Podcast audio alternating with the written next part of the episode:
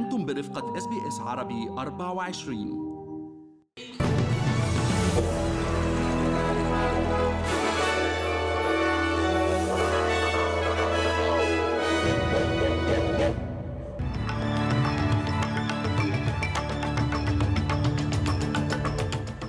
عناوين النشرة. الاستخبارات الأسترالية ال ASIO تقول أن أستراليا تتعرض لمستوى غير مسبوق من الأنشطة التجسسية الأجنبية.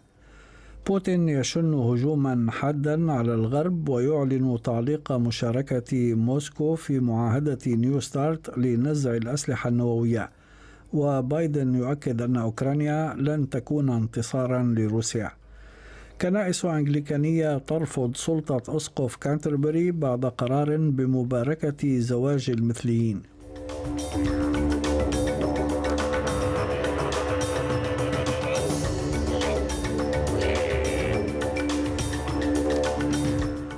هاشم الحداد يحييكم وإليكم التفاصيل. حذر جهاز الاستخبارات الأسترالية الآزيو من أن عددا صغيرا ولكن مقلقا من العسكريين المتقاعدين على استعداد لبيع خبراتهم لحكومات أجنبية مقابل المال. وكشف مدير الجهاز مايك بيرجس في تقييمه السنوي للأخطار الأمنية التي تواجه البلاد أن عملاء أجانب حاولوا تجنيد صحفيين أستراليين وحتى أفراد من الجسم القضائي. وأكد برجيس أن الأستراليين يتعرضون اليوم لمستوى غير مسبوق من عمليات التجسس والتدخل الأجنبي معربا عن عدم اقتناعه بأن الأستراليين يقدرون تماما الضرر الذي يلحقه ذلك بأمن أستراليا وسيادتها واقتصادها ونسيجها الاجتماعي والديمقراطية فيها. ورأى برجس أن دولا متعددة تستخدم التجسس لتعزيز مصالحها في أستراليا. مضيفا أن بعض الحكومات التي تقوم بهذه الأنشطة تعتبر دولا صديقة فيما بعضها الآخر أنظمة استبدادية ذات قيم مختلفة تماما عن القيم الأسترالية Based on what ASIO is seeing, more Australians are being targeted for espionage and foreign interference than at any time in Australia's history. More hostile foreign intelligence services, more spies, more targeting, more harm, more ASIO investigations, more ASIO disruptions. From where I sit, it feels like hand to hand combat.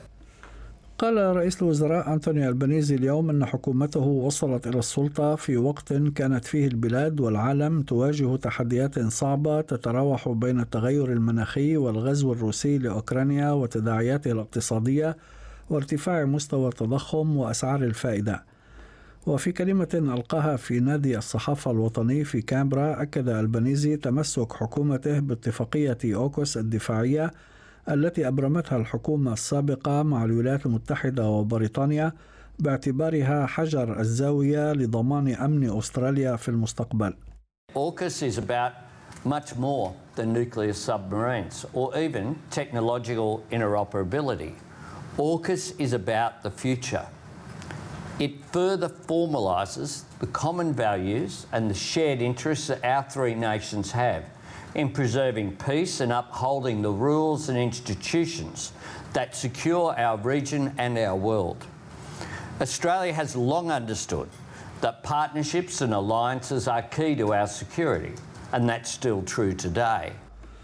على خط آخر أجرى وزير الدفاع ريتشارد مالز اليوم محادثات مع نظيره الفلبيني في مانيلا تركزت على تعزيز العلاقات الدفاعية والأمنية بين البلدين.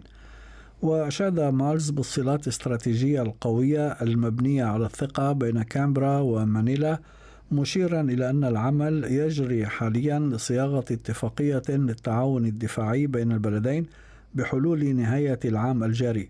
مضيفا أن أستراليا والفلبين تبحثان تسيير دوريات بحرية مشتركة في بحر الصين الجنوبي Today, I think Australia and the Philippines has a greater strategic alignment than we've had in any moment in our respective histories.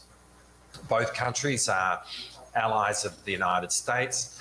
Uh, both countries have China as our largest trading partners. Um, both the Philippines and Australia are completely committed to a global rules based order.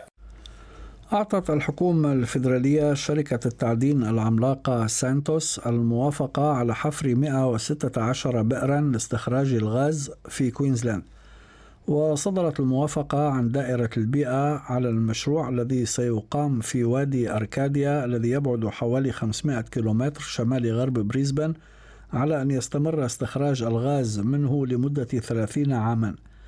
وأدان حزب الخضر وجماعات مدافعة عن البيئة هذا القرار. وصدرت دعوات تطالب الحكومة بوقف كافة مشاريع التنقيب عن الغاز والفحم في البلاد. تعاني العديد من المناطق من طقس متقلب تسبب بأضرار مادية مختلفة ففي شمال شرق ملبورن تكافح فرق الإطفاء حريقا كبيرا اندلع بعد ظهر أمس قرب فلواديل مستعينة بالطائرات. أما شمال سيدني فتعرض مساء أمس وخلال الليلة الماضية لعاصفة رعدية مصحوبة بأمطار غزيرة تسببت بفيضانات مفاجئة وبانقطاع التيار الكهربائي عن حوالي 600 منزل. من جهتها تعاني جنوب أستراليا من موجة من الحر الشديد ومن المنتظر أن تصل درجات الحرارة في أديلايد اليوم إلى 38 درجة وإلى 40 درجة غدا الخميس. أعلنت الشرطة في بابا نيوغيني أمس أنها لن تتوانى عن استخدام كل سبل بما في ذلك القوة الفتاكة من أجل تحرير عالم آثار أسترالي وثلاثة مواطنين اختطفتهم مجموعة مسلحة فجر الأحد الماضي وتطالب بفدية مالية للإفراج عنهم.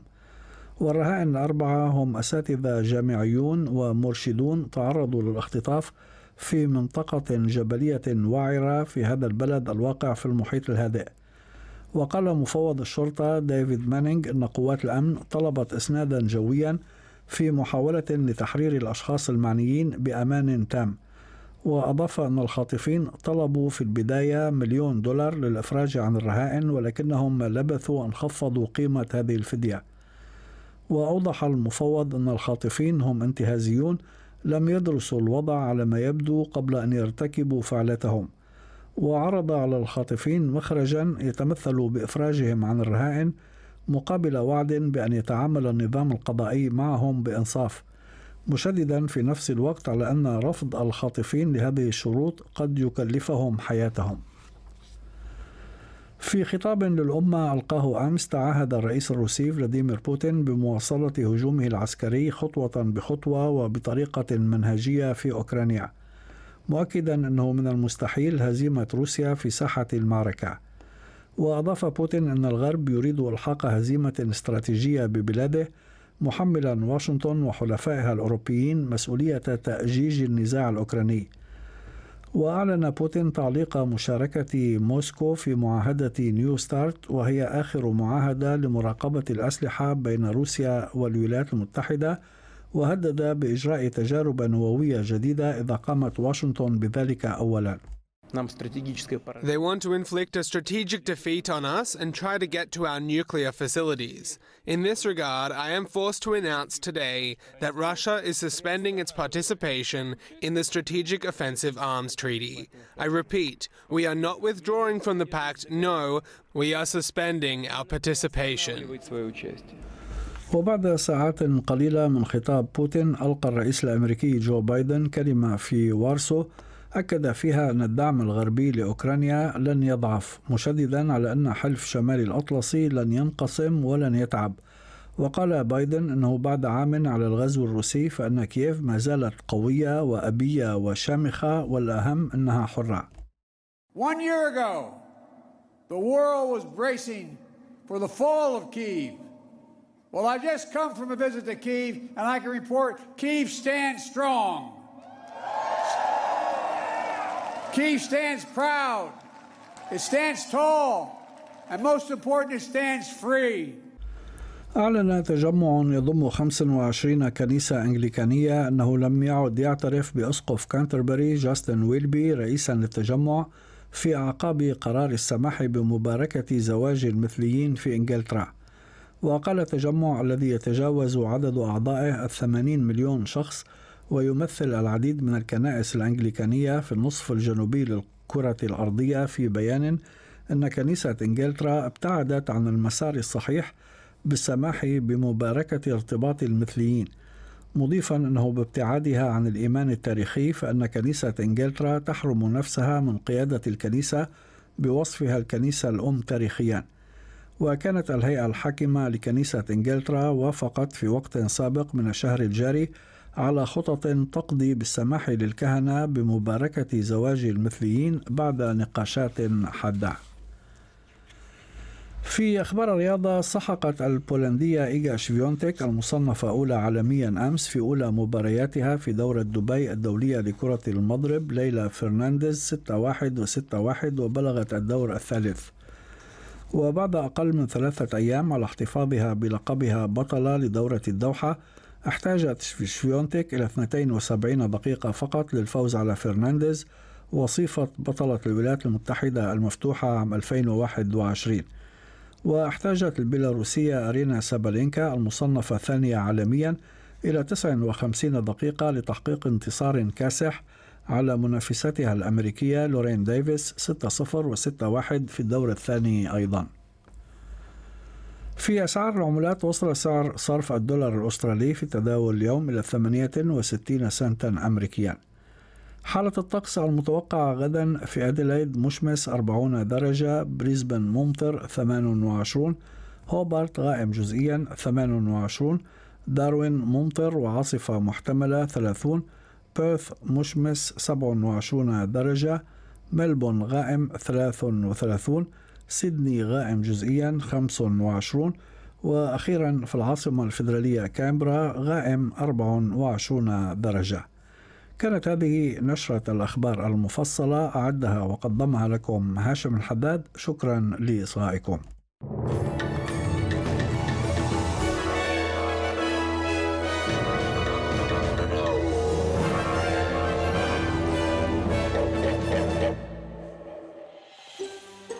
تريدون الاستماع إلى المزيد من هذه القصص؟